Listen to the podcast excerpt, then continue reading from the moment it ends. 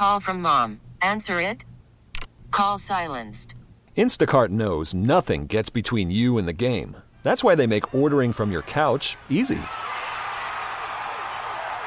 Stock up today and get all your groceries for the week delivered in as fast as 30 minutes without missing a minute of the game.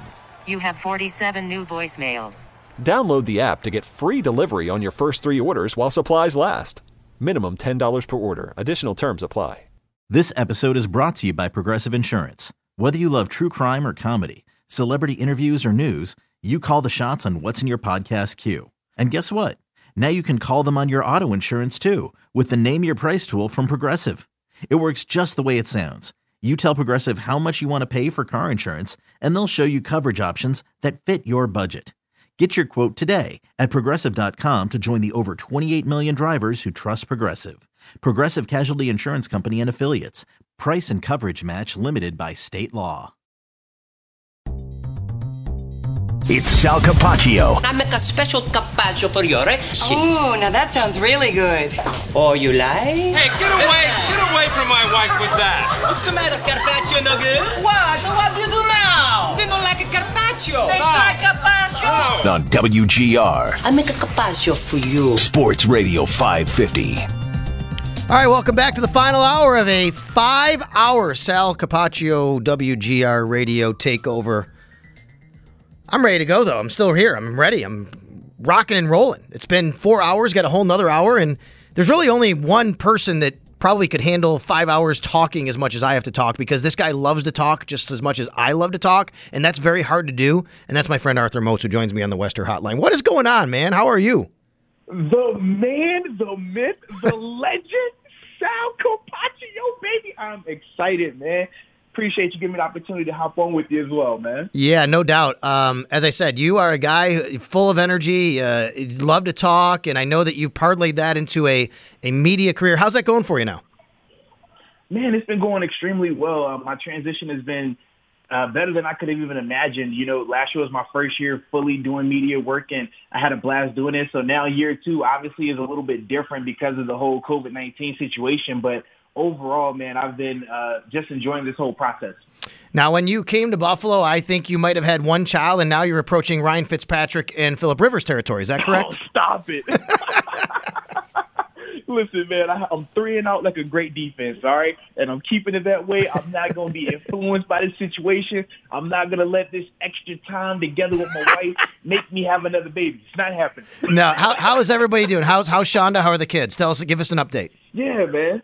Yeah, man, the family, they're doing uh, extremely well. You know, obviously we had to transition into the uh, online learning for the children, but they've been having a blast with it. But more so for us as a family, man, we've just really focused on enjoying our time together. It's so easy when, you know, the kids are in school or we're all working and we get caught up in the day to day. You really don't get the time to really appreciate each other and just spend time with each other, that quality time. So ultimately, that's what we've been focusing on, and it's been a great experience for us. Yeah, I hear you, man. You know, with Max at home now, and he's six, and uh, for me too. And getting big, man. it's amazing. You know it. The girls, the girls are getting big. It's getting. They're they're becoming little women, right? It's crazy. I know. I see that. Um, you know, I want to ask you a little bit about obviously the Bills and the Steelers. We'll get into that in a minute. But Arthur, what's your take on uh, what the NFL proposed but then tabled as far as trying to promote some more uh, minority and uh, diversity as far as hiring and promotions and the whole, you know, sa- uh, the draft pick thing, and you can enhance your draft pick if you, you know, hire a minority. What was your take on all of that? Man, so initially, you know, I had mixed feelings about it. Um, I like the fact that the NFL, in particular the owners, were admitting that there was a flaw in the Rooney Rule and that it was something that needed to be adjusted. So that part I definitely love because I think you can never grow if you don't acknowledge your flaws, if you don't acknowledge your shortcomings. But in terms of the incentives associated with those uh, those changes, I thought that it was a little bit too heavy-handed for my personal um, liking. Just because when you think of a minority being hired and you hear that a draft uh, you're, you're going to be able to move up six, sometimes even 10 spots in a draft. We know how critical the draft is. We know how important that is. So it would kind of undermine that hire. It would kind of make that GM who's a minority feel like, man, I know I was qualified for this, but people might be doubting me because of the draft incentives. And another thing that uh, I really thought about when I was thinking just this whole process in terms of how they're going about coming up with the best solution. I say, man, if it's 32 owners, only one of them is a minority, and that's Shad Khan with the Jacksonville Jaguars. I think there isn't enough minority representation in the meeting rooms while they're coming up with these proposals. I understand that they've worked with an outside group that will represent minority feelings, but I think it's important to talk to the minorities that have been directly impacted by this in terms of your Mike Tomlins, your Louis Riddicks, your Anthony Lynn's, and people like that so they can tell you firsthand what they think would help and what they don't think would help because ultimately if they if we don't include the minority's voice in this conversation then it's still never going to get executed the way it needs to be the other thing is i just I don't know if it's fair, right? I mean, like you have teams that would be passed up and passed over in the draft who had nothing to do with it, right? It's not like it's kind of like they're getting penalized for something that they didn't have anything to do with. Although the intention I mean, is good, I mean, the application didn't seem there. Absolutely, because if you put it in perspective for the Bills, right? We all know how how just the Bills organization feels about Sean McDermott. So because Sean has been having success there and he's still on the a part of the organization, he's not fired or anything like that. Now all of a sudden he gets passed up in the round because you didn't have a vacancy for a minority head coach mm-hmm. or minority GM. I definitely agree with you. That isn't fair in that regard at all. So you, you hit it right on the head that when you talk about the intentions being one thing, but the execution of it being something totally different. We understand, yes, there is an issue in terms of the diversity at the NFL level when it comes to head coaches, when it comes to GM, when it comes to senior executives, with, with it being a lack of representation from minorities. But that can be the intention. But in terms of how you handle that, how do you rectify that? I think there's still going to be some things that need to be looked into and some some deeper discussions that need to be had before you just go to the draft incentives and things like that. Yeah, and um, I do like what they did, though. I do like opening up the rules now to allow more for promotions. And of course, it's not just minorities. Any coach now who is a position coach can inter- is is has to be allowed to interview for a promotion as long as it's a bona fide promotion and it's not a fluff. They can't say, "Well, we're going to make him the OC," even though he's really not the OC, just because we want to poach him. Right. I like that. It does open up the pool, and they're hopefully, and the goal here is what to get more diversity, more minorities, opportunities, even though everybody's going to be a part of that pool. Yeah, I definitely agree with you, and I think you you hit it on the head as well when you said in terms of the uh, the assistant coaches being allowed to interview for other spots and things like that.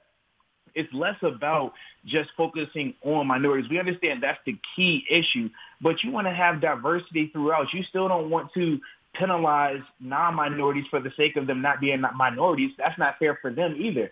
So I think that, you know, the, the different steps that they've been taking thus far have shown improvement. And I think the new steps they're taking now with this rule, along with the making it mandatory that you have to interview two minority candidates for a head coach position. You have to interview one minority candidate for a GM position or a minority or female candidate for senior level executive positions. I think those steps right there are definitely in the right direction. I don't want to look at that as it being just a lateral movement. And I, I have seen, we have, all have seen the fact that we do have females coaching in the league now, which has been a great step Absolutely. for the NFL. You know, we, we saw it in basketball. Uh, now we're seeing more in the NFL. Females are, are joining the, are joining staffs in full time capacities, and that's pretty cool to see. Yeah, absolutely, man. And you know, me being a father of two daughters, I'm a big, big believer in equality. I'm a big believer in letting them know that, hey, just because of your gender, that doesn't mean that you can't do this or you can't do that. If you're good enough and you're qualified for this, absolutely you should get the opportunity. And for the people out there that are uh, naive in the sense of saying, well, they've never played the game. You know how many NFL coaches I've had that never played professional football or never played collegiate football right. or weren't good at football, but were excellent coaches. Just because you're not a great player doesn't mean that you can't be a great coach. In fact, a lot of times the best coaches were some of the worst players. But I think I, I say that just to say this, man. When it comes to, to females in the football industry, I think that it's important that we continue to push them forward. We continue to encourage them and let them know that, hey, if you qualify, if you're qualified for this, if you know how to come in here and, and help a team be successful, then absolutely you should get that opportunity. Yeah, no doubt. Arthur Moats joining us here on the West Herr Hotline, nine-year NFL veteran, of course, including here with the Buffalo Bills. And I think, Arthur, just to, to piggyback on that point, I think sometimes the best coaches are the ones that either didn't play at the highest levels or were not the best players because they understand or understood what it took to get the most out of mm-hmm. themselves. Whereas the highest level of athletes, sometimes they think everybody can do what they can do and they just can't.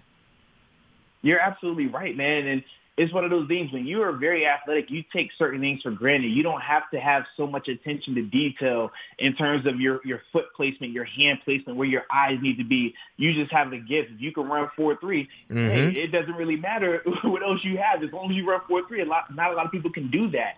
So you're, you're absolutely right in that regard. It's important that you understand the difference because we've seen – countless times now where, you know, elite level players, and it's not just football, it's across the board in any sport. Elite level athletes, when they come down to coaching, they don't really understand and comprehend all the details and all the minutia that goes into being a good player. They don't understand how to properly execute different techniques because they were just bigger, stronger, or faster than an individual. Arthur, the Steelers obviously had a step back last year after the Ben Roethlisberger injury. We saw the Bills go there on Sunday Night Football. Uh, the Bills wind up winning that game, making the playoffs. We see now Ben is in recovery mode. He's expected to be the starter. You're close to the program there. What can we expect from the Pittsburgh Steelers and a bounce back year this year? Man, so honestly, you know, with the uh, the return of Ben Roethlisberger, that's what everything hinges on. Um, obviously, they didn't have a first round draft pick; they traded that away for Minkah Fitzpatrick. But when you're looking at the Steelers, if Ben is healthy, and all signs are pointing to him being healthy, that team becomes a lot more dangerous because you saw the defense last year; they were one of the top defenses in the league, and the biggest issue was the quarterback play. So you upgrade the quarterback position. No more Mason Rudolph or Devlin Duck Hodges as your quarterback. And I think that changes a lot in terms of wins and losses for that team.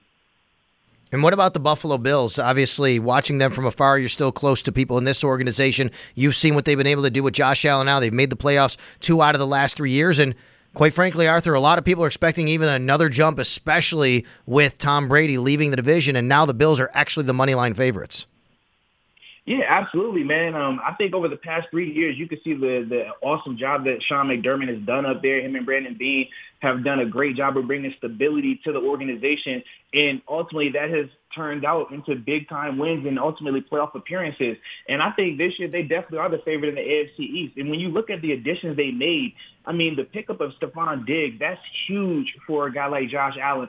This is going to be the best receiver he's played with. And that's saying a lot when you're thinking about John Brown and success that he's had already. And you still have Cole Beasley. So I'm extremely excited about that. And then when you look in the draft in terms of Zach Moss, I think when you're pairing him with the Devin Singletary, that gives you a nice one-two punch in the backfield.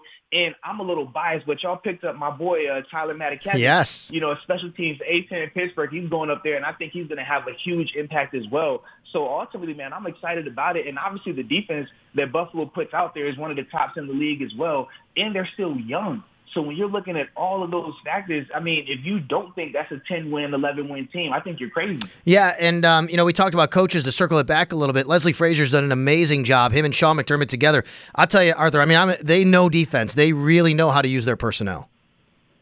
Yeah, absolutely. And the thing is this, man, even with some of the losses in terms of personnel, obviously Shaq Lawson and Jordan Phillips, they left. But when you look at the pieces that the Bills acquired on that defensive side of the ball. Mario Addison, a guy who's very familiar with Sean McDermott. They spent time in Carolina together.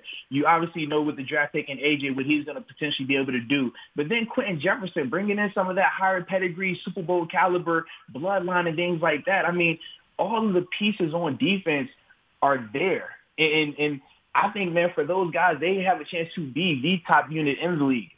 Before I let you go, Arthur, this uh, fourth down proposal that's in front of the owners, we've we've heard some rumblings of this in the past. It really looks like it's gaining some steam right now. Whereas, uh, you know, I shouldn't say a fourth down, a onside kick proposal, which would be basically a fourth down. It's hard to get onside kicks now. We know that because of the rule changes. So the rule proposal is basically, all right, well, a couple of times a game you get a shot if you want. Instead of doing an onside kick to try and retain the ball, you get to put the ball at your own 25 yard line and get a fourth and 15 one shot. What do you think about it? Man, I, I definitely like it. It's something that the XFL had uh, used this season as well. And we saw the success that it had there because now when you're thinking about onside kicks, you're thinking about all the chips on the table. This is critical time. This is where you want to have your best players out there. And instead of having dependent, rely on uh, your special teams players to make the biggest play of the game, potentially, where you're going to be able to use your your your top players, your quarterbacks, your defenders to go out there and ultimately win or lose you that game. Now, in terms of the logistics of the fourth and 15, I think they're still going to have to work out some kinks in terms of, say, the, the they make a 30-yard completion is it just going to go back to the spot of that fourth and 15, or would they go and gain the full 30 yards? If they scored a touchdown on this fourth and 15 play, does that count as well? So I think those are some of the details they have to work out. But I know as of today, I want to say that they said that you don't have to be trailing to do this Correct. onside kick, this alternative onside kick, and that was a debate as well. So, I mean, I definitely like it. I definitely think it'd add another element of excitement to the NFL game and ultimately to the special teams element of it because – I mean, right now, like you said, with the way they've adjusted the alignments, and rightfully so, due to the safety of the special teams plays, it makes it almost impossible to recover a onside kick now. So I definitely think this is a, a, a good chance if it does get approved. All right, brother, be well. You look great. How you feel? Everything good? Man, I feel great, man. Anytime I get to talk to you, it makes my day. So you know I'm on cloud nine right now, baby. Arthur, we, we appreciate. Tell everybody where they can follow you and anything else you got going on. Yeah, man. So um, I'm on uh, all social media platforms, and it's uh, Dabody52, D-A-B-O-D-Y 52. I'm on YouTube, and then my personal website, ArthurMoats55.com. Thanks, Arthur. Be well. Uh, give the family our love here, and uh, have a great Memorial Day weekend and into the summer.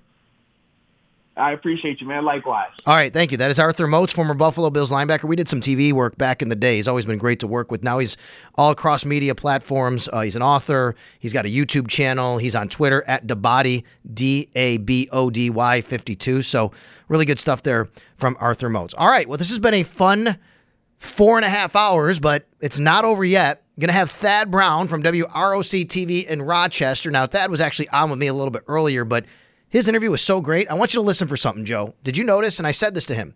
He sounds like Adam Schefter. Thad Brown sounds like hmm. Adam Schefter when he's being interviewed, especially when he starts talking faster. You got to listen for that. I even say it during the interview. So I want people to listen for that. We had a really fun discussion about a whole wide range of topics as far as the NFL is concerned, the Brady documentary that's coming out, all of that. I want to thank all of my other guests today as well Warren Sharp from Sharp Football Analysis, Al Zeidenfeld, podcaster, fantasy football, ESPN, uh, Nick Shook from NFL.com, Next Gen Stats, and of course, Arthur Moats here on WGR. Thad Brown coming up next, and then Schopp and the Bulldog on WGR. You could spend the weekend doing the same old whatever, or you could conquer the weekend in the all-new Hyundai Santa Fe. Visit HyundaiUSA.com for more details. Hyundai, there's joy in every journey.